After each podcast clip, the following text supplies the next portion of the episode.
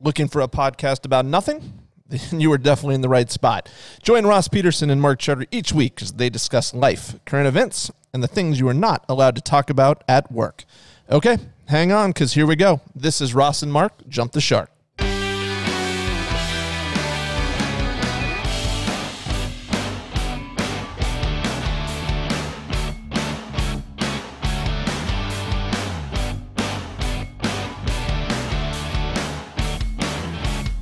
Jump the Shark is sponsored by Charterhouse Real Estate. Charterhouse can help you save thousands when you sell, and we can help you buy your next home as well. Google Charterhouse to see hundreds of great reviews or learn more about us at charterhouseiowa.com. Now, here is the show.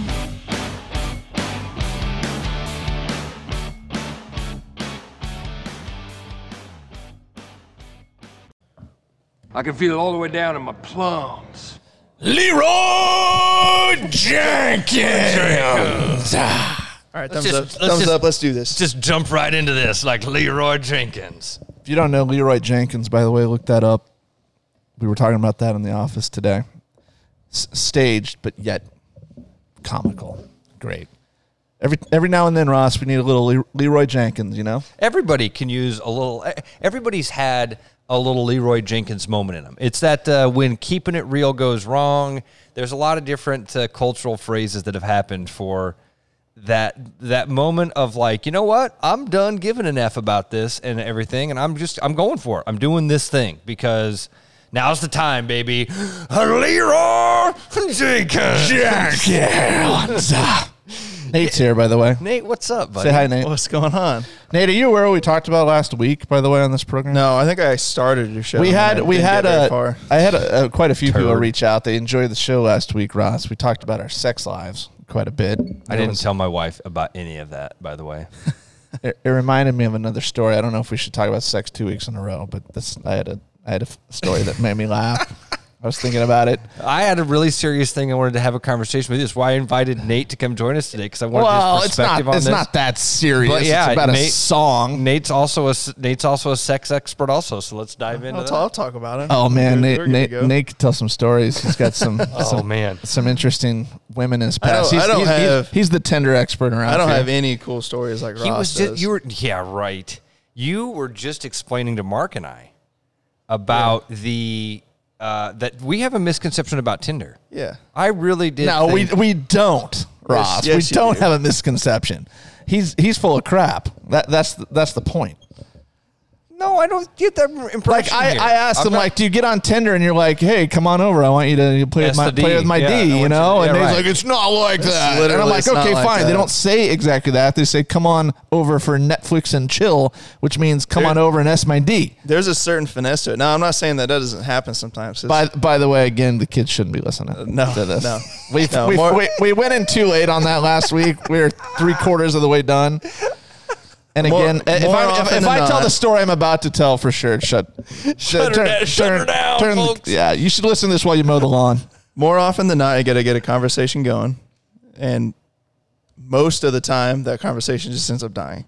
Occasionally, you'll get a date out of it, whatever. Maybe you get laid. Maybe you find a girlfriend. Who knows? maybe she S's the D. On a very rare occasion, that conversation gets started, and about a half an hour later, you get the "What are you doing tonight?" Oh yeah. Now See, that does happen, That's the very rare occasion. but it's rare. one in twenty. Oh, less. Really? I would say. I mean, How many of these interactions do you have? well, none now, but Oh, because you have a girlfriend now. right. Yeah. He's he's been around the block. A few even times. even like even most of the matches you get I just- you can't even necessarily get a conversation going with them because especially for an attractive woman she's getting matched or getting liked by every guy out there so to get she's got choices, Ross. right So you got to ask yourself, what percentage of them are possibly going to be p- picking Nate? I mean, right Well, i mean look honest. at me just just look at them. All right. So, what was your uh, what, what's your story that you wanted to share now that we told all the kids to shut off? And Well, I uh, was thinking. and- I was thinking about communication in the bedroom, and how I find it to be important. I think one of the, the knocks against the younger generation, these would be the girls that Nate is betting. There, a lot of them are afraid to speak up. You know, it's like they might like you to do certain things to them, but they don't want to tell you. They don't want to be vocal about it. So it's just kind of like they just kind of wade through life having bad sex, I guess. It might be good, but it could be better if they were just willing to voice an opinion once in a while about what they actually like. I think when women get older, they're more likely to do that. I see that, but I, you just kind of hit it. I think it comes with age. But the point of my story was sometimes a woman can tell you exactly what you want, what she wants, and then you just don't you don't understand it. You don't you don't do what she wants. You you misheard her. Yeah. Yeah. So so the, Ross the, has the done other that. the other the other night the other night I'm with my with my wife and we're I told Nate that great story. Oh, that's a great one. I can't tell. There's no way I can tell that on here, though. All right, go ahead. my wife and I are we're mid coitus, and she she pipes up and says, she says, "G- "Give me all of it." So I thinking like she she wants the jackhammer, so that's what I'm gonna give her. So I start literally, I just, I just, I start giving it to her. I just start jackhammering away. Yeah, right. finish like any guy would in that situation. And then like I, I don't know when it was, maybe 30 minutes later, an hour later, she says, That was good, but that's not what I wanted. Like she had just wanted me like I was kind of like I was not giving her I was not giving her all of Mark. I was I was holding a little bit back, right? She just wanted me to go all the way in. She wanted the the cassette tape all the way into the VCR. You know what I mean? Mark. That's that's Your she, wife- She didn't want me to. She didn't want me doing any pumping. she just wanted. She wanted She all wanted of it. full insertion. She wanted all of it, but she didn't want me to like My do what I did, and I What have felt and I what have felt signed- bad. what have I signed up for? I felt bad. Your wife listens to this program, and she has she sent me a text after like I think it was after last week's episode. She sent a text to me and Johnny. Yeah, And it was like, I have a real concern in my life right now that I, because I don't, I know Katie only a little bit, really. I mean, I know Nate better than I know Katie. yeah. And Kate, uh, the only things I know about Katie are the things that Mark tells me on this podcast about their sex life. That's like that. My That's extent all, of that's all you need to know. yeah, yeah. She's got do three want? kids. Katie, Did you know what- she's you got wanna know three her I'd kids? hobbies? say this. She seems like an amazing lady. And I, I say this about a lot of my friends' wives, but I really do mean it with her. To put up with you on a daily basis, damn, sainthood is waiting for you. Good lord. So I so I blew it. Li- liter- literally and figuratively, Yep. both. And uh, you know, I thought I felt bad after the fact. I thought I was delivering what she wanted, and she was just laying there disappointed. Apparently, so that can happen. That's why you gotta. That's why you gotta clearly uh, communicate, Ross. Now you're over there like you and you and Aaron don't uh, you don't have bedroom chit chat. No, Mark, this is this is another great example. It always is, man. Of not everybody's the same, you know, and not everybody. I think you you you make a, a you make a good point in the general fact that people change. Sometimes that's a very good thing to be able to talk about what you want and what it is. A lot of people are really uncomfortable with that conversation. Really, I mean, most a lot of people. You're saying even with people that they love. Yes, Yeah. absolutely. I Yeah. mean, the prude is a very real thing. And Mm-hmm. that people that just don't like this conversation, it makes them do it. It's like when we've talked about gambling, how I don't like that vibration that comes with gambling. I just don't like it. You don't. You don't like that feeling down in your plums. I don't. I Nate- don't. Nate and I like it. Now, Yeah, we do. being live on the air, being up in front of people, having Yeah. people look at me, where most people go, "Oh, I don't like that vibration. Yeah. I don't like that feeling in my plums." Yeah. That's the one I love. I want that all the time. So uh, it's again, it's just different for each person. Some people like that vibration of talking about this naughty thing. You're one of those people. You like to have these conversations that are, um, I don't know, risque or whatever you want to call them. There's they're they're supposed to be off limits to talk about this stuff in public and on podcasts. I don't let the world know about. I, I don't play by those rules. I understand because you like that feeling, Mark, of playing outside of those rules. it's like telling the truth, Ross. I Just telling the truth. Mark. There, there, that's an aspect of it, but it, there's something different here. There are people that just don't like that feeling. They go, "Oh, I don't like to talk about this yeah. thing." yeah, my wife would be one of those. Okay, yeah, right. And so imagine so that's and but your wife in a private setting is able to say She's able to "This is- communicate yes, with this Mark is something that I want you to do to make me feel better. Yeah. some and so you so there's that spectrum your wife is in that spectrum where she, there's a moment where she can do it and go yep and now i'm comfortable i'm with this person that i love and trust and i can do this thing some people never get to that point even in their most intimate moments where they feel comfortable to do that and then i think like nate's talking about some people evolve into it i think i would even say most people because nobody at 14 is like oh feel my plums right? i shouldn't say nobody because i've learned Bensy. Bensy was that way at probably was, 14 yeah. uh, so there's you you evolve into it where you're more comfortable doing things. Sometimes it's friends that rush you into that. You know, I had friends that were I we've talked about this, man. I was so late to being sexually active. I didn't I didn't touch myself until I was way past when most guys start to do that thing. I hope you at least touch yourself. You just didn't do anything with it. It was just. Just I didn't. uh, yeah, boop, yeah. boop. I, right. I mean, obviously, you know, you you shower and you do things like that. But I, I mean, like, I did not. We've had this conversation, and men out there will understand this is so bewildering to me. Not that you chose to whatever wait till later in life. Now we're not even talking about having sex with somebody. We're talking about having sex with yourself, Ross. Yeah, Which yeah. you know, most people have a master's degree in this by the time they reach 16 years of age. I- I've right? learned that, So, and. I know guys without you telling me, I know that you for sure at the ages of like 12 to 17 just had a lot of boners. Just not even trying. You Yeah. just had them. Yeah, I did. And, I yet, and yet you looked at them and you just said, "Down, boy." Where the rest of us are like, "Time to grip it and rip it." you know, like I don't know how you did it, I man. know. I know a much more fun way to get rid of that guy. Yeah, I know, and I and I've learned since that there's a much more oh, an easier way and all that. Good, right? yeah. right. But it just was I, what for, and I don't even know what the reason was for that. I just Okay? wonder, like, were you shamed into it or something? Like, where did it come from that you weren't doing what, again, an average teenage boy would be doing? I I think there's probably the shame. I really wanted to be a good boy. I really wanted to be in God's good favor. You know what I mean? I didn't. I didn't drink. I didn't do any drugs. Um, I didn't. Th- I tried not to think about things I wasn't supposed to think about. I really tried to be a disciplined, Yeah. good little boy. And look okay? at you now. You fell off the wagon at Oh, some boy. point, my friend. oh, friend. man, big time. Look at Yeah. you now. Listen, and I, there's this is a, I didn't think the conversation we were going to have. There's a real psychology behind this. Uh, you probably don't know the name Nate. Oh man, I can't think of it right now. It's not Tony Mandarich. Todd Marinovich. Yeah.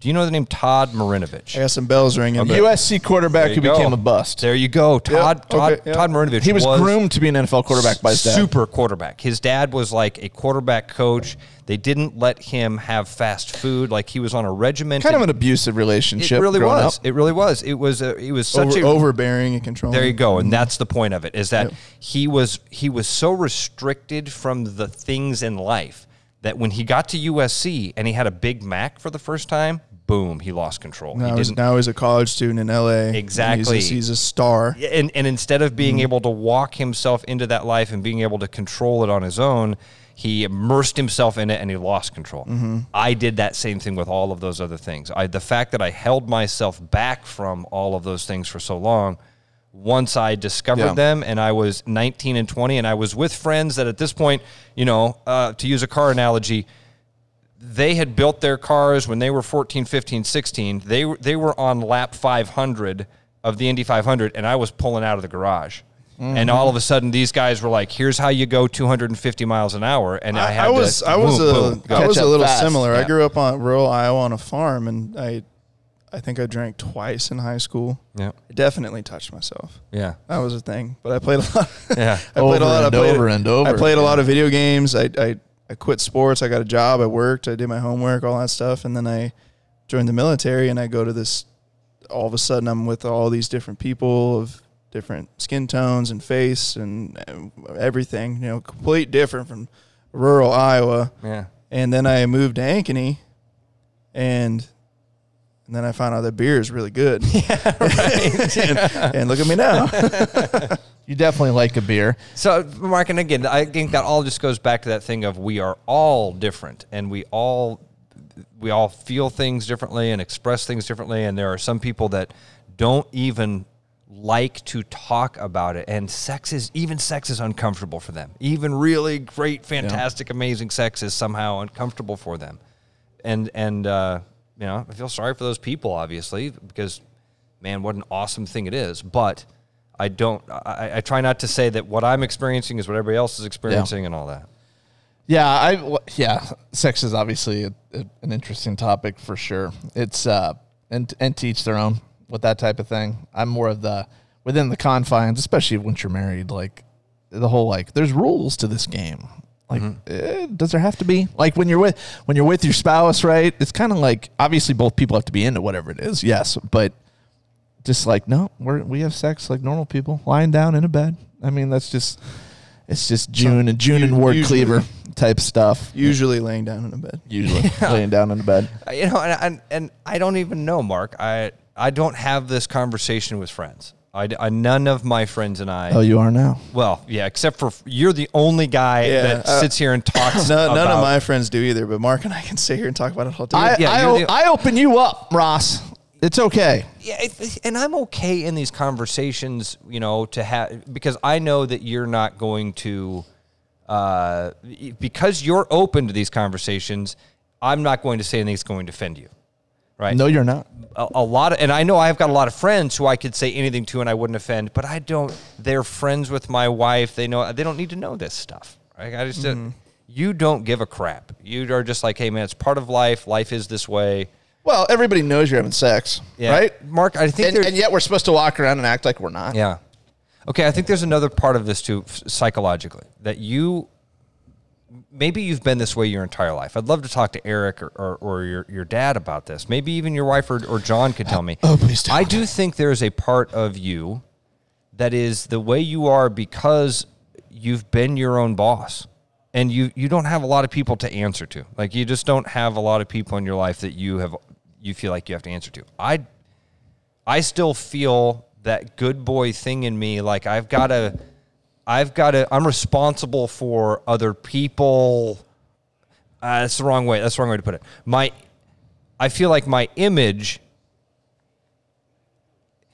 is still affects other people. Where I, you know, if, if if I come out here and talk about this, ooh, that looks bad for the people I work with at the radio station. That looks Yeah. bad for, you know, what if my boss hears this? I can tie somebody- in the way I talk on this though kind of give a directly to what I do though. Yeah. And here and here's the thought behind that. We are in an industry, you now as well, real estate, where a lot of people think of real estate agents as not a good thing, or they think of them as just outright greedy people and liars. Mm-hmm. Right? There's liars. They're just gonna say they're the used car salesman. They're maybe a step above a used car salesman, but they're still of that ilk. Okay, well then they listen to me and they're like, Mark's not afraid to tell the truth. And a lot of people want to hire someone that's not afraid to tell the truth. Right. Right? Even in uncomfortable moments. Say, no, if he's willing to say that, then he's also willing to have a- those tough conversations. That's a good way to say what I was trying to say there. That you ha- you've got, uh, and and again, I think it- maybe it's something you were born with, or maybe it's something that has manifested through a couple of years or now a decade of just kind of making your own decisions and being on your own. You very much have like a farmer's mentality, and anybody that's been that's a great thing. Anybody that's been around a farmer knows how stubborn those mother truckers are, right? Yeah. And here's a, there's a reason for it. It's not that they were. It's not well, rural people are that way. No, no, that dude's been in the field by himself, making his own decisions for 50 years. Yeah. for mm-hmm. 50 years, he's decided when the tractor goes left, when it goes right, when it stops, which rock comes out of the field, and when a weed goes gets pulled. And nobody ever stood over him and said, "Here's what Here's what you gotta do. Yeah. So that guy has a really hard time with other people's Conforming? opinions. Yeah, yeah. And and it's very easy for years upon years of doing that to think everybody must feel this way and when somebody doesn't they are either stupid or you know what I mean. And so it's you're kind of I- yeah, I don't. I don't think you're far fetched with that. I, I also think the other part is that, um, and this goes to like we, we've had conversations about, do I care if I find out if I hear that like oh someone says something about me they don't like me? Do I care about that? Not necessarily because I've I've given them me right, and if they choose to not like me, so so be it. But at least they got the authentic version. They got who who I really am and I would, I, I think it's liberating to be able to go on a show like this and say the things that I want to say, versus I can't say that because a boss or a wife or whatever. Um, I don't like feeling limited, right? So that might rub some people the wrong way, and I understand that. I can't believe Mark would talk about doing his wife, right? Yeah. It makes me it makes me uncomfortable, but it's that it's that fun uncomfortable, Yeah. right? It's that stop it, keep going, keep it, keep keep going some more. It's, it's stop. that that naughty feeling. it yeah, right. It's that thing of like, oh, we're not supposed to be doing this, but we're doing this. We're really doing this. We're really doing this. Don't you think that shows are better though? Like your show, um, you know, on your station, Morning Rush, Murph and Andy, etc. The shows are better when you talk about life versus talk about sports. Absolutely, Yeah. no question about it. I think people would rather talk about life. We had uh, the the best thing. We've had a couple of decent meetings in my 20 years of being at the radio station. We've had a couple of meetings that I walked out of, and when I really got something great out of that couple. Yeah. One of them was uh, a corporate guy that came in one time and was talking about this very thing. And he and he was from New York, and he was a guy that had been pretty successful on the air, which was rare.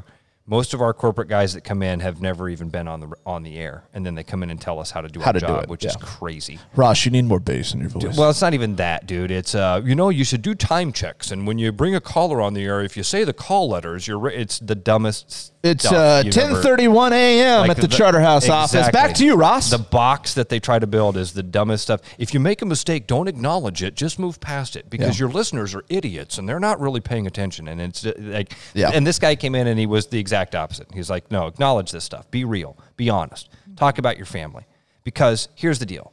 In 20 years, nobody is going to come up to you at a farmer's market or at the state fair and go, dude, I remember when you played that Scorpion song. It was awesome. Yeah. Like you had the best lead in ever and you killed the post and just nailed it, man. It was so awesome. But 20 years from now, somebody might come up to you and say, I remember how you made me feel.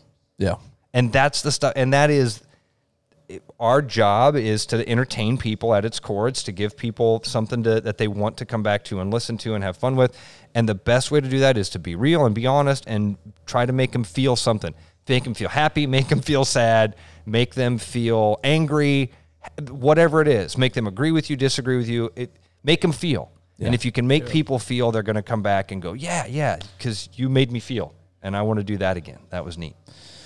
Yeah, or uh, drop 12 f bombs on air. People remember that, like uh, our good friend Marty did. you know and there's or, but there you know. I, I mean again isn't didn't marty make people feel hey, I've said since day ang- one, Mar- angry Mar- Marty, and- or Marty was talented, or dude. confused or yeah you you always i mean i can think of a dozen interactions with that guy and you know what um, you know what i'm remembering how i felt listening to him how i felt when i was in the room when he was making up a lie Nothing wrong I with mean- being memorable, and he was. I mean, he he went a little too far with that into the criminal world, but uh, you know, he was memorable. People talked about him. Yeah, uncomfortable. Again, I, I I'll tell you t- one of my stories. When Ken, ah man, I don't even, I will. Ken tried to stop him one time. Ken tried. We were. I was in the room with him. Um, when Ken tried to stop him from doing one of the things that he got in legal trouble for, he he he trash talked a guy and made up a lie on the air about about what happened on a on a golf trip. Said that this guy had tried to sell their media passes. Okay, Used the guy's name, said where he worked, just a blatant lie, and it though. was a it, it turned out to be like an absolute 180 that Marty had apparently been the one that had done all of this nefarious activity and then the guy tried to stop Marty. Yeah. I mean again, I'm And Ken all- knew it. I need Ken to knew say that- Ken knew the truth. Ken, it- as Marty was saying this stuff, we were recording the segment in my in my office, which Yeah. is a studio, was a studio. And Ken was going like, dude, are you sure? You, like you said the guy's name. You said is where he works. Are you sure you don't want? Ross can take this out. Ross, can, we can take all that stuff out. No, no, no. Do you go with it? And I can again. I remember that feeling. Then, and I could t- I can do this for days, but I don't want to talk about that guy because Yeah. he's a dirtball. Yep. So, uh, did he get sued for that one? I know he's been sued by everybody. I know for sure that the radio station got a phone call from an attorney for that guy. Yeah. And because I got, I was called in and asked about the recording and where it was and how to, they could, you know, access it and all that. And it was, Your life was is bad so deal. exciting. His life Nate, is it's- exciting. here's the deal. I tried to tell you this the other day. when you first when we first talked, you're like, "Oh man, Ross, your life's like a movie. It's fun. It's like a it's like some sort of uh, fun action comedy." It turns into a horror flick pretty quick. Okay, Or, like once you start getting past the first couple layers, it's not fun to have uh, to have this Forrest Gump thing. Man. So you've got you've got a hair up your butt about the song. So I'm going to play the song, and then you you want to talk all about it, this which is the Scorpions. which is fine. So here's here's Ross's apparently favorite song in the world. No, not true. People know this. We'll let it play a second. If you hear some words in the back, it's because you guys were talking when I was recording You this. didn't tell us you were recording. You could have said, "Hey guys, shut up." I'm You're trying a to- pro, Ross. I'm trying to Don't record time the us out. Scorpions." This is your fault. You should you should be able to tell when I'm recording something. It's not your first day. Follow the Moskva down to Gorky Park. I like the word Gorky Park. Listening to the wind of change.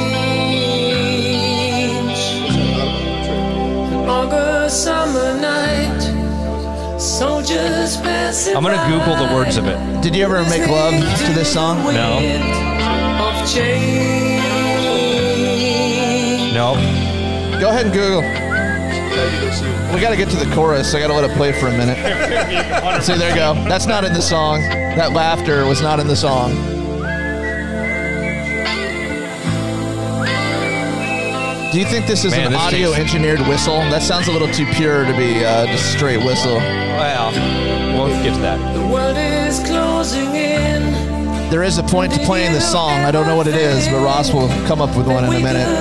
So. All right, so turn it down. We'll get to this. One. Uh, don't, don't, uh, let's let's let's get to the chorus at this point now, man. Come on. Just in the air. You brought her this far. Let her finish, Ross. I'm blowing with I feel it coming. It's building, Ross. Here comes the chorus.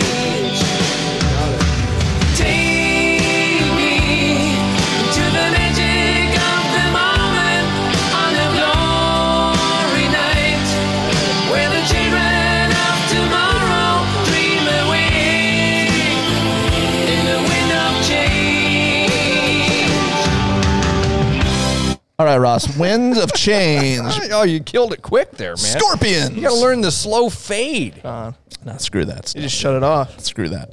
All right, Ross. The mic is yours. Okay. Tell us what you need to tell us. I have, I think every everybody that hears that whistle knows that song, and that's a classic song.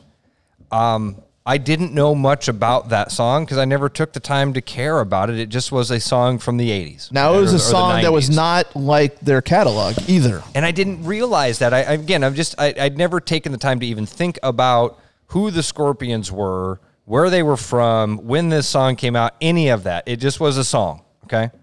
And it, I didn't realize also how popular this song was worldwide. Crazy, insane numbers of sales that this particular song has had for a band that their other big song is "Rock You Like a Hurricane." Yeah. Mm-hmm. Memorable. memorable, but very different from Winds of Change. Yeah. And power ballads were a common thing for bands to do that. In fact, they were kind of like a staple. You had to do it. Do the Every- one where people Yeah, slow every- it down. exactly. Take Every old rock band has their Dude, Kiss ballad. had Beth. Yeah, right, every- exactly. Every band had it. and then they followed it up with Love Gun. exactly. It's, it- it's when they need it in the concert. They just need that moment where you just take a break. That's the song. You let's just slow it down. Yeah, it's it's a weird thing, and it happened. And the Scorpions had their moment with Winds of Change. So there's this theory that exists out there that I'd never heard, and now there's an entire podcast that is has been launched. They have two episodes out right now, a trailer and two full episodes, that starts to detail this conspiracy theory that the Winds of Change, the song, was actually written by the CIA as an agent of propaganda to fight communism in East Germany and to convince communists as the Berlin Wall was falling to accept the winds of change. Now let's let's mention at this point Okay. two things. Uh, one, if you watch the video, there's images of Berlin and war, It is etc. it is Cold War it, it it reeks of Cold War propaganda. Like you, The, you Ger- will. and the, s- the Germ the Scorpions are German. Yeah, they're Yes, West. yes, they're yes, from yeah. West Germany. the Scorpions are a West German band, Right. That learned to play and sing in English because they wanted to be rock stars. They, I mean, Right, these guys right. were at the core. These guys are just dudes that wanted to play music and be famous and get chicks Mm-hmm. and and like what you think of with rock stars. Have sweet hair. Way to go. Yeah, right. Yeah, oh, Badass dudes. They uh, tons of hairspray, all that stuff. And they achieved that. They got they they did that and and by the way, they did that before Winds of Change. They were a big band. They were a pretty successful group. So, the theory goes that the CIA using what's called soft warfare and basically propaganda that learned a long time ago that propaganda is more effective when it doesn't look like propaganda, right? Dropping leaflets from the sky is one thing, but it's a very obvious thing. It's a very Nazi propaganda. Right. We- We've done it too. I mean, we do it. We, we, we've dropped pamphlets on the islands around Japan to say war's over. Mm-hmm. Give you right. Mm-hmm. And, uh, but in a way, that's it's all propaganda in, in that same sense. And, uh, and propaganda doesn't always have to be true or false. It, it can be either one. It's basically selling your message through mm-hmm. these subconscious ways. And, and the CIA has admitted to doing things like this in the past. You probably have both heard of the book Dr. Zhivago, yes. and it then turned into a movie. Dr. Zhivago was a was an anti-communism book, and it was about the Russian Revolution, uh, uh, uh, about destroying the Soviet Union. Okay, it was banned in the Soviet Union. Well, the CIA a- a- admitted about a decade ago that yeah, well, what we did was we printed off a bunch of copies of that book in Russian and snuck them back into Russia, and that helped. And then that and the guy ended up winning a Nobel Prize, and it was extremely effective. So we know that they'll use pop culture. We know they'll use. They'll do certain things for certain artists. Well, to- you know to- how to you've push heard uh. The Wizard of Oz and Dark Side of the Moon are synced up if you play them simultaneously. Dude, right? I'm I'm a, as That's- we've that- discussed. that was the I- CIA. I, fell off that good boy bridge, man. I know all about the Wizard of Oz and, and, and Dark Side. that You was of better course that was it. of course the CIA. I don't know that, That- I know that this did that. but I, I, I Yeah, so you can if you play the Wizard of Oz the After the like the third roar of the the- lion, you know the lion at the beginning of when a movie so starts. funny, you know exactly. Hey, like the the MGM. yeah, or, yeah, roar. he does it like three times. He has a big roar, and then he kind of goes. "Rawr, rawr." If you hit play on Dark Side of the Moon, right as he does the third gruff, uh huh, the album syncs up with the movie in mysterious ways, in really mysterious ways, and and I believe that it's all coincidence. Like I example would be like Pink Floyd says rainbow as you're seeing a rainbow. It's Or, just you know, it's thing- things wild like- how things like that. The the songs change as the scenes change. Yeah. The the the the lyrics do you know a half dozen times or well, I shouldn't say half dozen a dozen times or more you can make these mental leaps that the lyrics are syncing up with the movie as it's moving along. I'm sure there's a YouTube video. Oh, dude! It, YouTube videos. This Yeah, I'm is sure, this is I'm sure there's a million. The question videos. becomes how does somebody first discover this? this was a rabbit You know? hole Yeah, like how, the how do late people come up with some of this? This shit? was like I late don't know. '90s, and I am I wonder now, Mark. Like now, it's very obvious how that stuff gets around. Now, now it's very obvious how a, a, thing like pre-internet, this, though, how did it get around? pre-internet, man. This Yeah. was this was late '90s. Internet existed, but not anything like it is. Yeah. nothing like it. Didn't social media or anything like that to help, like to help spread the wildfire yeah, of, right. of a rumor. right? And Yeah. even if even if there were social media, a a tenth of the people well, back then it was literal word of mouth. Right, tenth of the people were You heard from a buddy who thing. said it. Yeah, right. Yeah. And so it wasn't social media. Yeah, you'd be smoking pot at a party, and some dude would go, "Man, you guys done the Dark Side Wizard of Oz thing? It's trippy, dude." And then you'd get yeah. It, Oh, and then of course the other thing about Wizard of Oz is the legend that a munchkin hung himself during filming. I do know that one.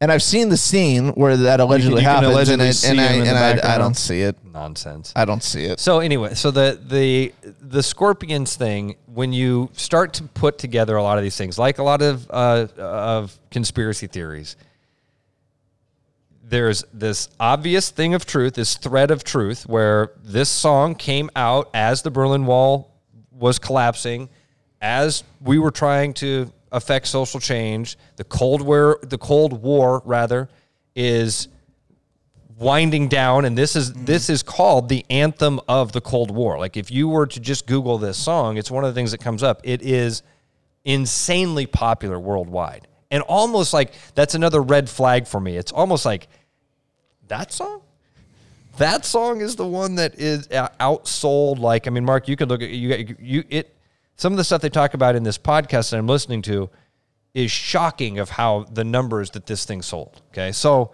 I'll look that up here. In if you second. just kind of start to put a lot of it together that the Scorpions weren't really a band that did this sort of music. Uh, my only argument is is I, I can see why it's so popular because all of these bands have that power ballad. do. And every one of them is super popular and it's always a great song.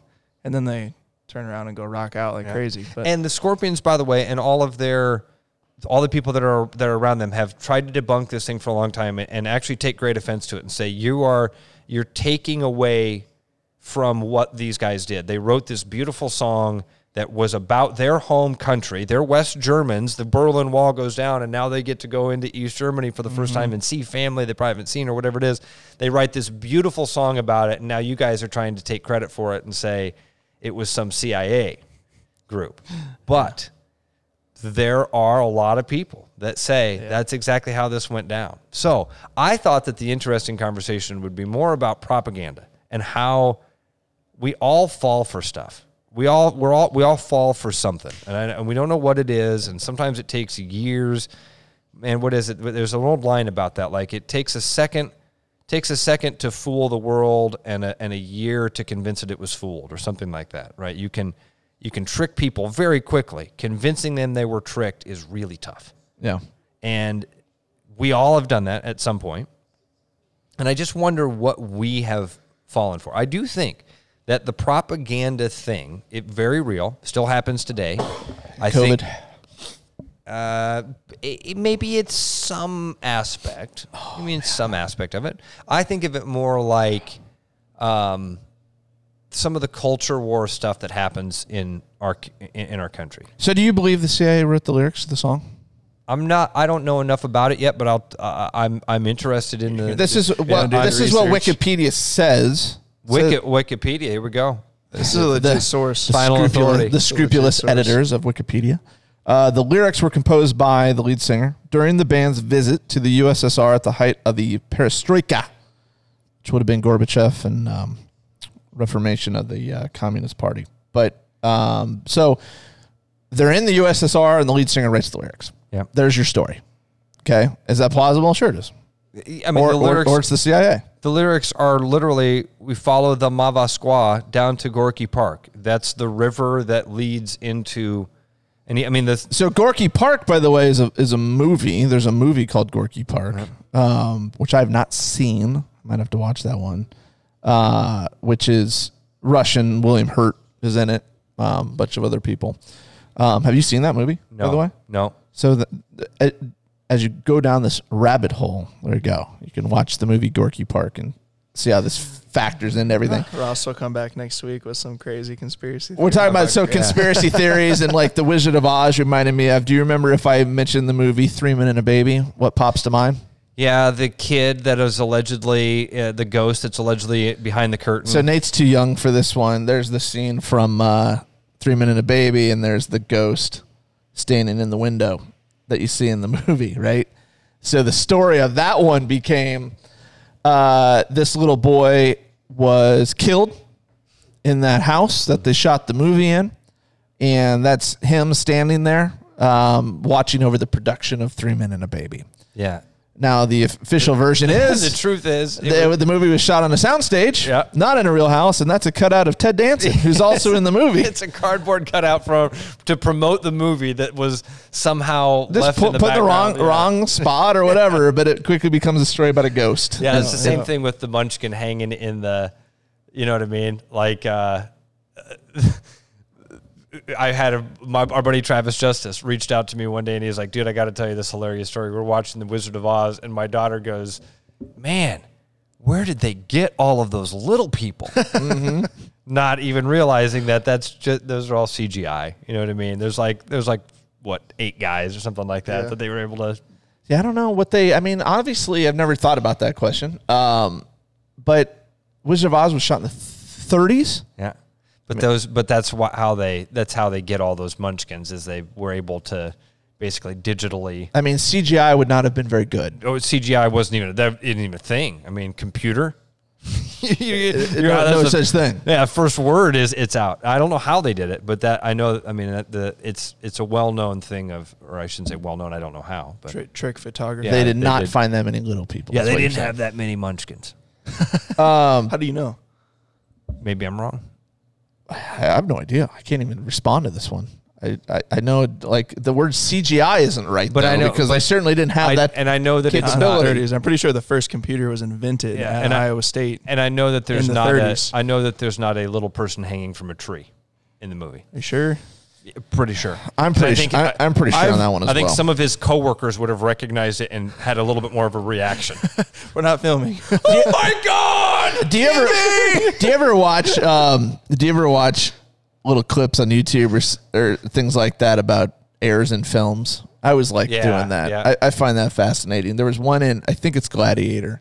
Um, they're just little things where uh, Russell Crowe rides up on a horse, and as he's doing it, this guy in blue jeans is slowly backing out of the frame. you know, the blue jeans weren't invented back then. It might not, it might not have been Gladiator. He did another one There- around the same time genre. There's a one good one. It's it's a picture I see all the time, and it's a Civil War movie. But there's there's like you know a little black kid, and his hands are in the air, and you, it's like a bunch of people cheering, and one kid there's a wristwatch, Oh, like, like, a, like yeah. a modern day like Casio wristwatch. Well, one of the on his- best ones. This isn't even an error, Ross. If I said, "Tell me about the ending of Teen Wolf," Yeah. does something come to mind there? Yes, but that's another one that is a. Do, uh, are we seeing what we're seeing? y- exactly.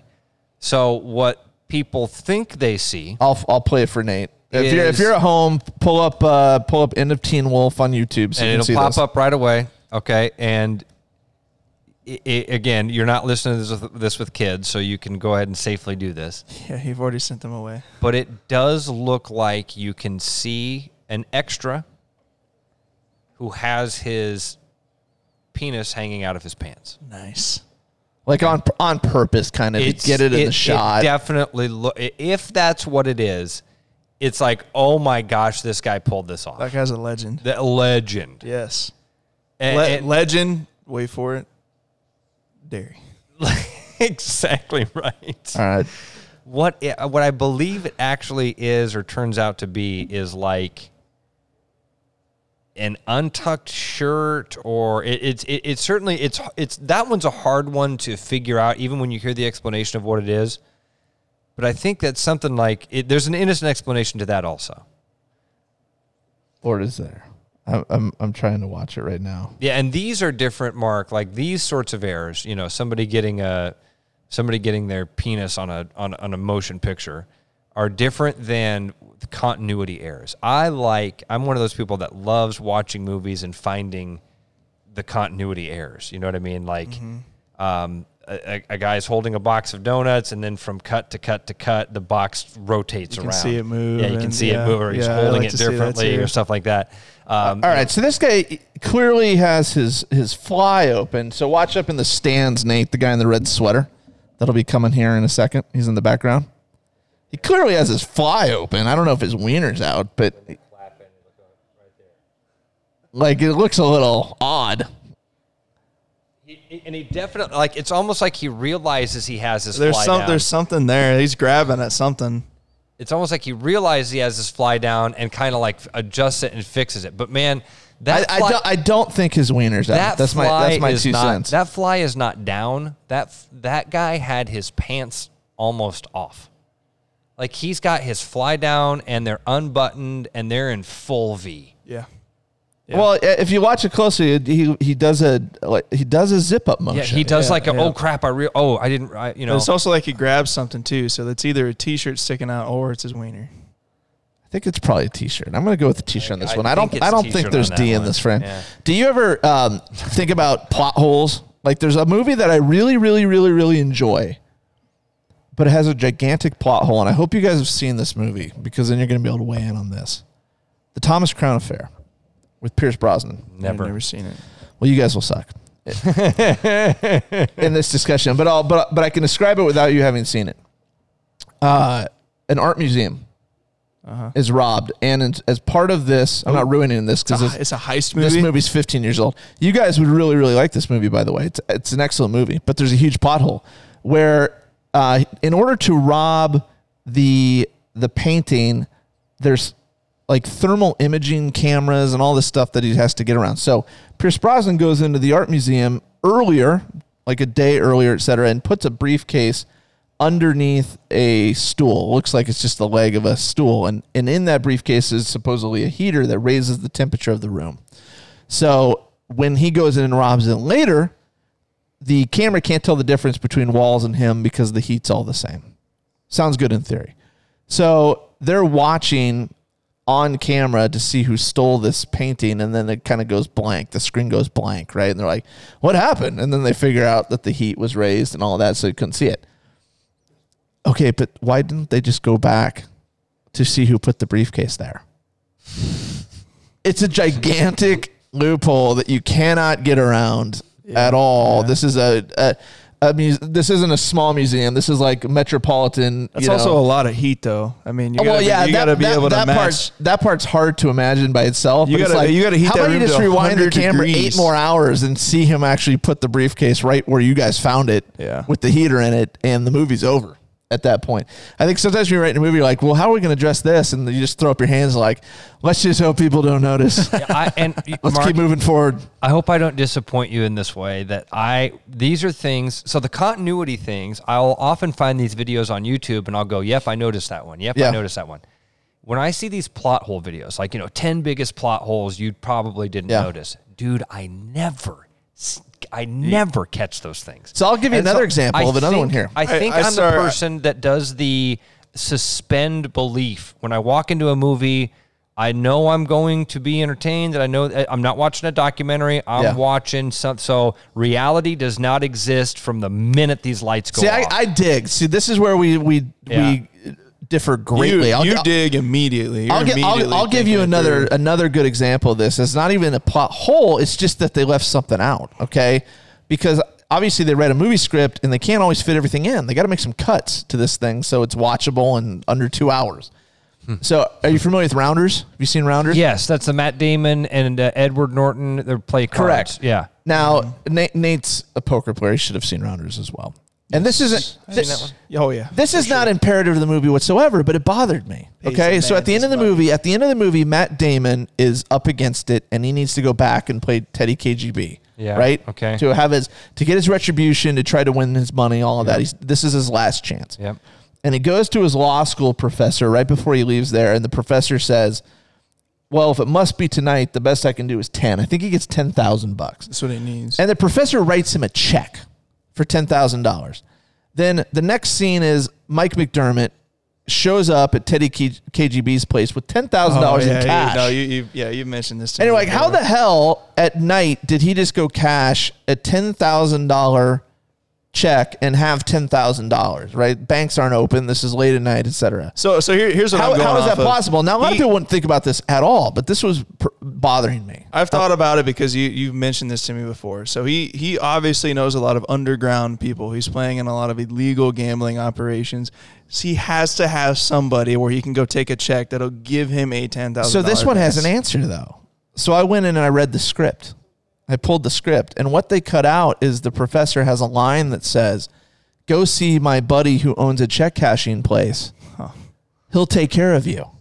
And they don't have that line in the movie. They cut it for some reason, which I don't know why they cut one more line that would explain how he gets the ten thousand dollars with no fees being removed or anything else.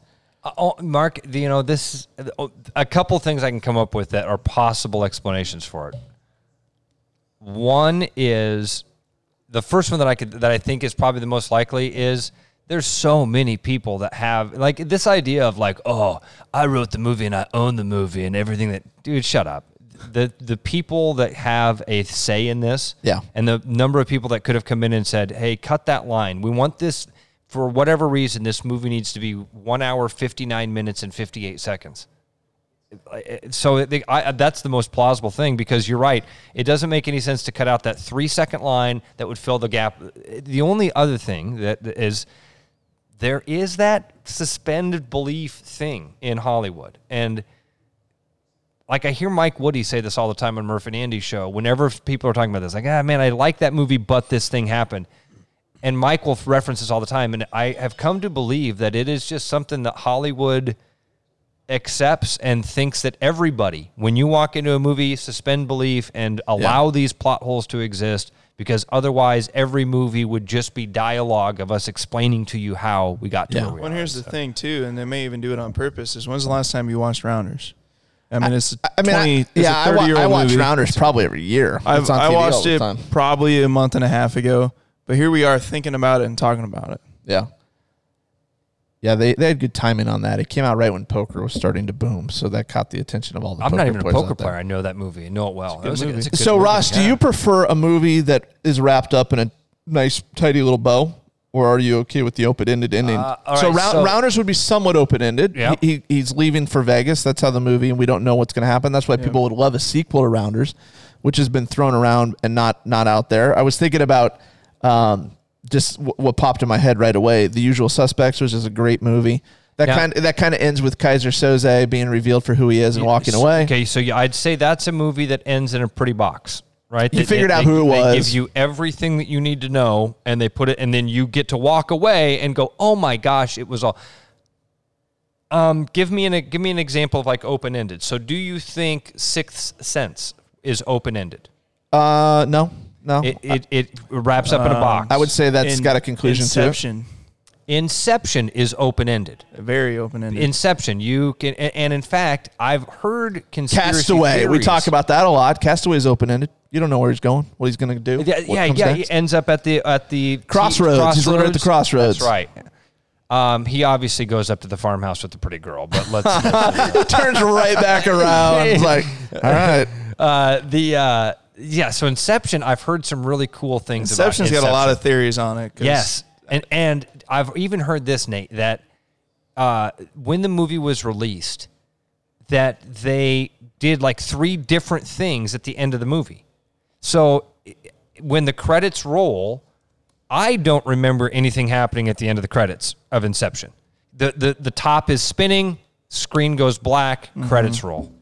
Movie's over. I, I I always feel like when I watch it, you start to see it Wobble. wobble a little bit, and then it cuts. I've heard that they there are times that some people saw the movie. This is like one of those uh, Mandela effect things. Some people claim at the end of the credits it shows the top wobble and fall. Yeah. Some people claim that it comes back at the end of the credits and the top still spins. Yeah. And I never saw anything happen. I, I end of the movie. honestly, I may be making this up as I'm thinking about it, but I feel like different times I've watched the movie, I see So maybe they do I have see a different. different level of wobble. maybe they do I never have see. A, different. I've endings. never seen it fall. Yeah, yeah. I don't think I can't No. imagine because then that ends. Then it's the pretty box and it all ends. Right.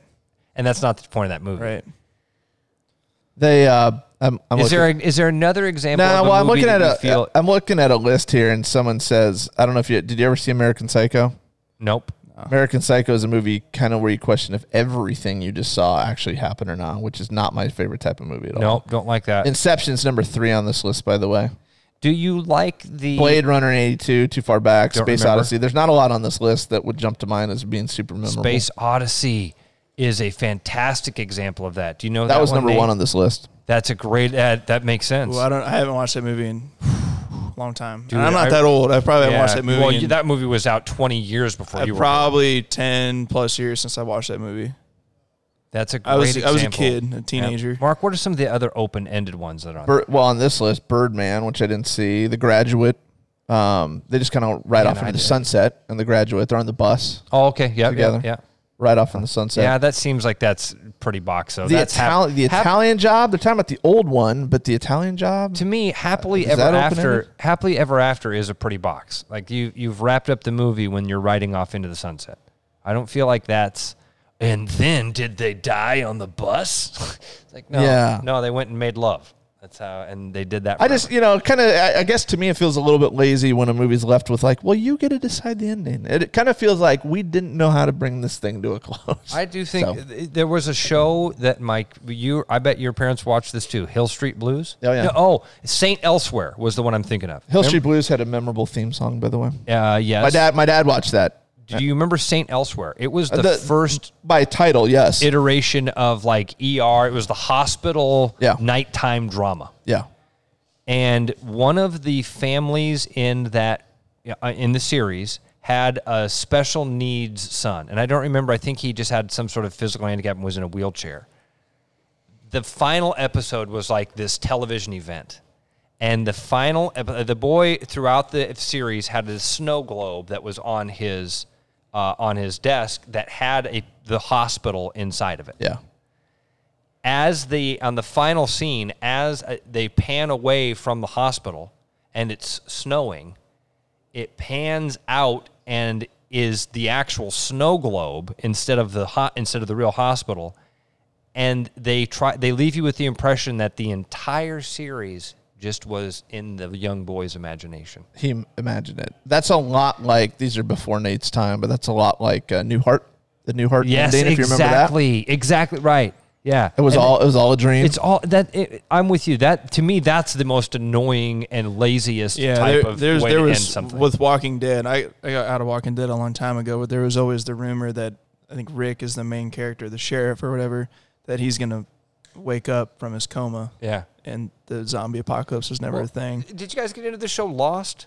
Yeah, I didn't get into that at all, but that one seemed to me like a show that was designed to be open ended, right? Because they never really gave you any. Mm-hmm. There's really- there's no anything. closure whatsoever Yeah, and that that and show. that would be I, that would even annoy me more Yeah. that there was there's. It doesn't even leave you with any the, questions. The It's most just- the most disappointing TV show ending for I think I think for a lot of people was Game of Thrones. Uh, that was my favorite show for years. That's And why I didn't get into it. I, I- knew the I- ending would be disappointing. I think I think they tried to do the little you know gift wrapped ending, and they, here it is, but it was too quick, and or they shouldn't have. They should have left it more. You know, It's hard to. Uh, okay, uh, here's a perfect example of open ended. All right, it's not a movie; it's a TV show. I'll give you the perfect example. All right, talk about you decide your own ending. The Sopranos. That is Ne- that is never the, watched it. the, the Sopranos is the biggest open ended That wasn't a series good finale of of all moving it. time. Oh God! I Well, remember everybody they played knows. that Everybody stupid-ass knows. song. Everybody knows the Sopranos. They know what it is. They know Tony Soprano. They know all of that. And the last scene of the Sopranos is the family, the main family, in a diner, and it's just showing them enjoying a meal together. And you're hearing like the ding of the bell as people walk into the diner, and um, everybody they pan to people just eating their food, but the way they do it, you're suspicious of them. You're suspicious of this person because it's a mob show. You're waiting for someone to get whacked. I mean, that's what happens. That's what has happened for eight years or however this thing ends. So the show ends up with um, you hear a ding of the bell, the door has opened. Tony Soprano looks up, you see his face, and it fades to black. That is the end of The Sopranos. So you don't know. If, and no then clue. it plays "Don't Yeah. Stop Believing." uh, whatever. Yeah, I don't, I, I don't, I don't remember it. But people were like, well, the fade to black was Tony Soprano got shot by the guy that just came in the door, and that's the fade to black was him dying, and like, it's totally, totally open ended. It, it had no real. you know, you know, it was a great show that did wrap everything up in a nice little package. Was Sons of Anarchy? You guys ever watch that? Never did. No. You, you should. It's it's totally worth it. But that was one where, and they do it quickly. The last two episodes of the entire series, Bring it all they're, together. they're at war with several other biker gangs and, and gang gangs, and the the the, the federal government, whatever agency is coming down on him with RICO or something, and and he somehow like and he he not only makes peace and brokers deals and gets the the feds off their backs, and then also kills himself, but that's the end of the show. Like it, it, the club is free and clear of wars and hmm. and the the law and and he he gets his own personal closure and he he actually rides out like his dad did. He his dad died. He didn't kill hmm. himself, but he died on a motorcycle Here, accident. here's a show that I don't remember the ending of Ross, but I wonder if you watched this. This was a great show, Quantum Leap. Oh, I loved Quantum Leap. Have you ever heard Oh. of that, Nate? Because you're so young. yeah, I mean, I, again, I got bells ringing, but Quantum Leap. The premise of that was, for whatever reason, I don't know. There was a device or something. He he would leap into other people's bodies. Okay, so hmm. the the the ending of each show was the beginning of next week's show, right? And as an example, he would leap into like. The, the body of a trapeze artist that's literally like hanging upside down with no net and he just finds himself there and it's always like a, So- oh crap so he was what a- am i going to do he was a physicist that had, in an effort to create a time machine, they had created this way to jump, leap through quantum physics through time. Mm-hmm. The problem was you had to have a place to like land this your soul, Yep. basically. So he would, i- yeah, encapsulate or or take over somebody's body at some point in time so so in you history. so you as a person aren't traveling through time. Yeah, conscience is exactly traveling right. through- so he would look in the mirror and he would see the person that he had become. Okay, so so one episode he might be a black woman in the 1700s living on as a slave. The next episode he might be a NASA astrophysicist trying to figure out how to get guys home from. but he always leaped into Like, them at a really really really crucial moment in time yeah, they- yeah, the most crucial moment in their life and the most crucial moment in history. And then the problem with it, Nate, was like Mark would talk about, he would pop in. He had no idea where he was going. He had no idea where he was going to be. And he would have to mid-air figure out, oh crap, I'm a trapeze artist and I'm supposed to know how like to do all every this stuff. episode was a cliffhanger for the entire series but they did a great job because i, remember that loved show it. being like oh man i need to watch that next week Yeah, and they and there were times when you'd be like, yeah, not interested. Yeah. right. You know, there'd be, oh, he's going to be a peach farmer. That looks. but how often how how how often can you can you write a show where you can go anywhere you want right you're usually confined by the characters and all of that every week was completely Okay, different Speaking of plot holes, because that's this is a big one with that show that I actually did notice when I was a kid. Oh, other than the leaping into people's bodies, Well, you, you're, you're yeah, okay with that I one. was okay suspending belief when he was leaping into people's bodies. What I found funny was this is the, like one of the weird things about it, Nate. He was always trying to leap home. Uh, the, the point of the show was it had gone awry. Yeah. The, the entire project had gone awry. And it he had no control over when he was zipping the in whole, and out. the whole of series is him trying to get back to himself. the whole series is him trying to get back to what was normal at that time, 1990 or 1988 or whatever. Yeah. And and he had this hologram guy that would go around with him and like you know so when he'd pop into something he'd be like laying in the net going what the hell happened and this ziggy guy would show up and go hey man you're this trapeze artist it's 1943 here's the deal though you're sleeping with that guy's wife and he's about to find out and he's going to go get a gun and try to shoot you and you got to get out of this because you're Nate Lee and you're the guy that's going to found you're going to discover computers in 2 weeks. Yep. So you've got to get away from this guy trying to kill you. Like that's the premise of it, okay? But the uh, but the funny part about it was the technology that they were using was always going wonky. Like the guy was always smacking the machine. You remember what I'm talking about, Mark? He's I always do. like, ah, it's uh, it's uh, 1940 uh, uh, three, and I'm, I would always think like, wait a minute, you guys figured out quantum physics. You guys figured out how to do time travel, and you can't get the Duracell batteries to power your little hand device. But I- speaking of ahead of its time, man, he held a BlackBerry. Did he? Remember that? He held like an iPhone type device. Yeah, I don't in remember what it looked like. 1980, and would like, you know, get his information from this little handheld he had device. the, the key to the future. All right, before we get out of here, by the way, I got to ask you about one more finale since we got on that topic. Seinfeld, fan of fan of the the finale or no? loved it and didn't appreciate it until a few years later when I had a realization that I think is becoming more and more common knowledge, which is that that very last conversation that they have in the jail cell About a button, about the button, about how that second button down is really the crucial button. It really makes or breaks the shirt because if it's too high and you have it buttoned, it looks it looks dorky. But if it's too low and you and you leave it unbuttoned, then you're showing too much hair and like that. Yeah. The placement of that second button is the really crucial. Exactly what I'm doing today. Exactly. By the way. Second It's button. The, it's the crucial part of the shirt. It makes Yeah. or breaks the shirt. yeah. That is a word for word reenactment of the first conversation that was ever had on Seinfeld. If you read the scripts, the very first conversation, it starts in a diner and it is the same the characters button. Saying, you know, the second button's really the crucial button on a t-shirt, uh, on a, on a, on a dress shirt like that. Yeah. If it's too low, it's too In the finale, do they say though? I feel they like we've had do. this conversation before, Exactly. That's the very last line of the show Yeah. is, man, I feel like we've had this conversation. which is before." a, another way of saying we've said everything we need to say. Exactly. So I did. we're- like, we're that's- coming around full I get, circle. I almost get shit like that. Yeah. It's so perfect Yeah. for what that show was and what it need. It, like that was so perfect, and The- I didn't other thing appreciate it at the time. I remember even walking away from that going, "Well, that was kind of dumb." The other thing man, that was cool about the finale, though, the, the the finale was a plot device to bring back old characters, yes. which some people liked and some people didn't like. br- it brought back years Everybody. of different memories and all the different people that had been a part of that. It was such a neat thing, and and I felt like you know it did. They did such a cool job of twisting that show at the end because this show that was never about anything, that never had any impact on anybody's life. It was just supposed to be, hey, here's what nonsensical life is like. Mm-hmm.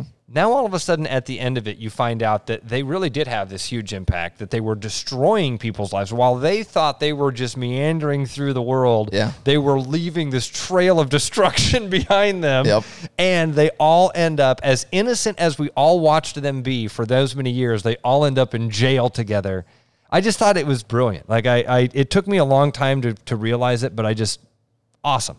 Yeah, And I and even not knowing Sopranos, Mark, I feel like what you described there, that's the, that mob lifestyle, what they depicted over those many years of Sopranos, you can't put a bow on it. Because the fact is it's that it's that inf- infinite time thing. It will always be happening. It's always going to be ha- it always was happening. There's always going to be people at the top and people at the bottom, people getting whacked and people whacking. Yeah. And and it's just this you never know who it's going to be or when it's going to be or how it's going to be and I feel I- like that's the right I way to think it's the lack of closure that bothers people mm-hmm. in life. Do you want things open ended or do you want closure? People just want closure, especially with something they loved and was a big part of their life. You That's know? a whole nother. We could do an hour on that because that's that. That's why suicide sucks so bad. That's why we love Yeah. conspiracy theories. We our brains aren't meant for have to have that empty space and question. We because we fill those we fill questions with really the, weird na- the nature of the show is that it just never ends because you say things and then it always triggers something else. And I, it, I'm putting you on the spot on this, and I don't know if there's an answer, but um, conspiracy theories, right? You got uh, JFK assassination, you've got 9/11, you've got you know. Let's talk about your big ones, right? That we can debate until the end of time. COVID nineteen. COVID 19, whatever it might be. Have there been any large conspiracy theories that we have solved? Do any come to mind at all that definitively it was settled? You know, 9 11 would be, uh, you know, George, George W. on his deathbed saying the government orchestrated it. You know, it would be wrapped up in a bow, so to speak. Yes, I believe so. We know that we were aware of the Pearl Harbor attacks. You know what, that that they were not the surprise that the government led us to believe. There was intelligence. Um, I think you could do this with a couple other things. Gulf of Tonkin. Yeah. Um, may you know, there's a couple things around Kennedy's life that not obviously not the assassination, and because you know, for obvious reasons, that that's the biggest conspiracy theory out there. Yeah. Where people pe- people go all different directions. Well, there. that comes But that comes down to uh, is the crux of the JFK because there's a lot of elements to it. Simply, uh, was it Oswald or not? I, I think the Or doctors was there are- was there multiple shooters? yeah, Or, yeah. yeah, or what was the who who what was the motivation behind it? Whether was Castro somehow you know paying it, whatever. Yeah. Uh, I do think that uh, the Dr. Zhivago thing is a good example of a conspiracy theory that is eventually proven. That at one point in time, you know, there were some people like, dude, do you think that the CIA maybe printed? And they're like, you're insane. Yeah. The what? The no, no. And then you find out, you know, 50 years later, you go, oh, they did. I think the great divide. That, here's here's the great divide, though. I think there's a segment of people that think the government doesn't do anything like that. They're not involved in anything. They don't do anything. Then you got another group of people that think the government's behind everything, Yeah. Yeah. and then the rest are in the middle. And don't you, and again, like all things we talked about, Mark, don't you think the truth is somewhere in that middle? Like the Yeah, the- it's somewhere yeah, in the middle. It's I not mean, that they're involved in everything, and it's not that they're involved in nothing. Well, it's like people when you talk about 9/11. Uh, one thing I always point out, and I, I don't have the theory on 9/11 and say what happens. I have some things that strike me as odd, including the one I'll talk about here in a second. But uh, Project Northwoods, which is a declassified military operation, which is false flag terrorism, basically. That is a plan to uh, sink your own ships and blame Cuba so you can go to war, right? So the government plotted it, planned it out, was going to do it. It's declassified. It's a real thing. So, okay, the government is capable of doing that. It's on paper. We've seen it, but yet they're not capable of doing this. That's where people run into that problem. Now, 9 11, the, the biggest part for me that if you have a conspiracy theory and then you have a way to prove that the conspiracy theory is wrong, I think you owe it to people to provide the evidence that it is. And in this particular case, it'd be very, very, very easy to do. And it revolves around the Pentagon. The Pentagon is the most secure office building in the world, and there's probably a shitload of cameras at the Pentagon, in the parking lot of the Pentagon, across the street from the Pentagon. The only thing we've ever seen is a two second blip of something hitting the Pentagon. There has to be video of the plane approaching the Pentagon, and we have never seen Well, it and probably never will see it. And that doesn't hold water for me. But Mark, there is an easy way to debunk this one okay. because that plane, as it made that approach towards the Pentagon, went over a major highway, and hundreds of people, and I'm that's around, I guess, around hundreds Yeah. saw that plane come in extremely low, extremely fast, Yeah. and, and and have you. So you can you can find that. It's hard to find because again, we're talking about hundreds of people in. And we're talking about eyewitness of and all of that. And, of and I don't and I don't dispute any of that. I'm not even saying it's not a plane, but you got people that say it was a missile. Yeah, Do you agree Okay. with Do you agree with me that there there is very likely video of the plane approaching the Pentagon? I think I, I think we've seen the plane of the the video of the plane. You see approaching the one Pentagon. you see one shot Yes. of uh, at a parking at a parking gate. because that's the way video works and and it it it is it is picture picture picture picture picture picture happening very fast and then we've we flip those pictures together like a flip book and it makes that movie in our brain Yep. Yep. and that and this thing's going i mean it's so hard to comprehend what the speed of this thing is when you're uh, when you're doing frames per second like that I mean, think about Well, it's not speed- that. It's, think it's think probably the speed of a 500 miles per hour. It- Yeah. it- I mean, it's just it, it it's it's a blur. It's Yeah. a blur when you're talking about, and that's why. Well, look, if you break it down, there's no engine under the plane. Okay, so this thing is a missile the size of a space shuttle. Yeah. And then the other thing that you'd have to answer is what happened to the actual plane and the people on, On that it. There was plane. a real plane Yeah. with real so, people. so there was a real plane with real people that just disappeared somewhere, and all those people and that have and that's where conspiracy theories start to get a little nuts. And that's- right. that's why- they, Yeah. took off. They were fl- they landed on an island. Well, They, exactly. You know, whatever. Eh, there's and then that's when you go, oh, you're crazy. Yep. Okay, you're not. Yeah. You're you didn't think this thing through all the way. And I and I agree with you. I also think it sounds a little bit crazy again, considering the source of the Pentagon. Let's just say the plane flew in from the west. You guys don't have a single camera mounted in the building that just shows the west. You'd be able to see the plane approaching for a while, Yeah. right? Where the hell is the footage? and Mark, just show I, it. I would say right now, you're absolutely right. In 2020, you They damn probably didn't the- have anything pointed at the skies. I- I, I- I bet it was all pointed at the ground. I yeah, but the plane hit the ground. I mean, it was level with the ground. So to me, if you want to do 9/11 conspiracy theories, and this is why that that event, that singular event, is so weird because it there are so many parts of that event. I think most people look at Tower Seven and think that's weird. That that thing going down when it did. Mm-hmm. I think a lot of people still don't even know about seven. Yeah, and if you don't, that's one that's very strange. The Yeah. one to me that has always, I I feel like I'm not necessarily alone, but I feel like it's underplayed is the plane that went down in Pennsylvania. Yeah. And how there's no wreckage of that. I mean, planes don't land in the, planes don't crash in the woods and have, and, and leave a charred black outline well, you plane. you've talked about Like, eye- it's just- eyewitnesses, right? So you can read eyewitnesses or people that have been on the crime scene there. And again, whether the quotes are real or not is up for people to decide for themselves. But people that go back there and there's like there's no bodies. There's you It's know just- yeah, it- so uh, there's uh, it- some of the quotes you see. There's a lot of weird stuff around 9/11, and uh, and so I and Yeah. and I agree that we don't know everything, and I do agree that it that will be one of those things, kind of like Pearl Harbor, that someday we'll know more about it. I don't think it's nearly as nefarious as you know. Well, Bush wanted to get oil from Iraq, so they planned to. You know, Rumsfeld knew he So could it get seems, so a we went to Afghanistan yes. two years earlier, and then Right, and yeah, Yeah. exact. I, so I don't think it's that crazy, but I do think that we'll we'll get to this point of like, man, it, we're we're experiencing this now, man. It's the Rahm Emanuel quote: "Never let a tragedy go to waste." Yeah. So is it possible? I mean, again, like that those planes hit that tower, and somebody at in the White House is like, "Hey, man, you know we got a bunch of stuff in Building Seven that we've been trying to get rid of for a long time, right?" yeah, because Building Seven has some interesting offices. Yeah, and, and, and I know it takes weeks to put in a demolition crew Sure. to take down a building and all that stuff. But Sure. I, I- I think someday we'll find out that on that level, on that spectrum, it's in that gray area of, "Oh, man, we knew nothing and this was totally out of the blue.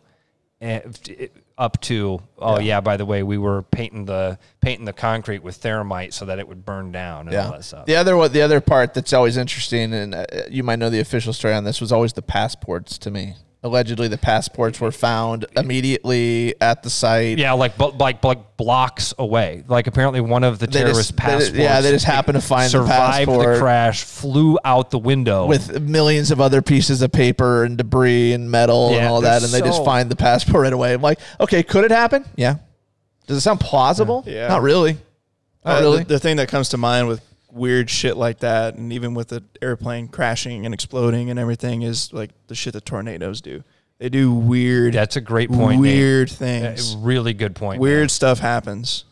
beyond explanation. Yep. Weird. You're Yep. absolutely right, man. Uh, I saw a picture because I've told you guys that the, a tornado hit my house when I was a kid, and it did the weird, did some weird stuff. I saw a picture the other day that was even beyond strange, where a kitchen had been blown a- apart. And like the napkin holder was still sitting on the counter with the napkins in it. Mm-hmm. Yeah. It had enough pressure to to rip the drywall off the studs, Yep. and the napkins are sitting four feet from it. do you have, by the way, not on you, but do you have photos of your house from, from Uh, back then? I do on my phone, actually. Yeah. Because you you describe it as a big event in your life, so I figured you'd probably have some. well, some I don't keep them. I don't keep the photos. The only reason I know I can find these is because it uh, the uh, um, the anniversary of it was two weeks ago, and whenever it whenever the anniversary pops up, the other people in town that were affected by it will tag me in photos. Do you get do you get anxious when a tornado is approaching? Still to this day. Uh, yeah, I get um, anxious is probably a good word for it. I, I don't like storms. I get I get pissed off when people start to get really excited about tornadoes. You know what I mean? I see people that are like, "Oh yeah, there's a tornado coming. This is going to be awesome. I'm going to sit on my porch and watch them." Like, and I, I look at that as you are rooting for a bullet that's ripping through a bar Yeah. that because some like somewhere I know that somewhere there's a kid whose life is being affected in some way. He's cowering in his basement and asking his mom if today's the day they're going to die. I mean, I I was that kid. I remember my mom, my sister saying, "Mom, are we going to die?" And my mom saying, "I don't know."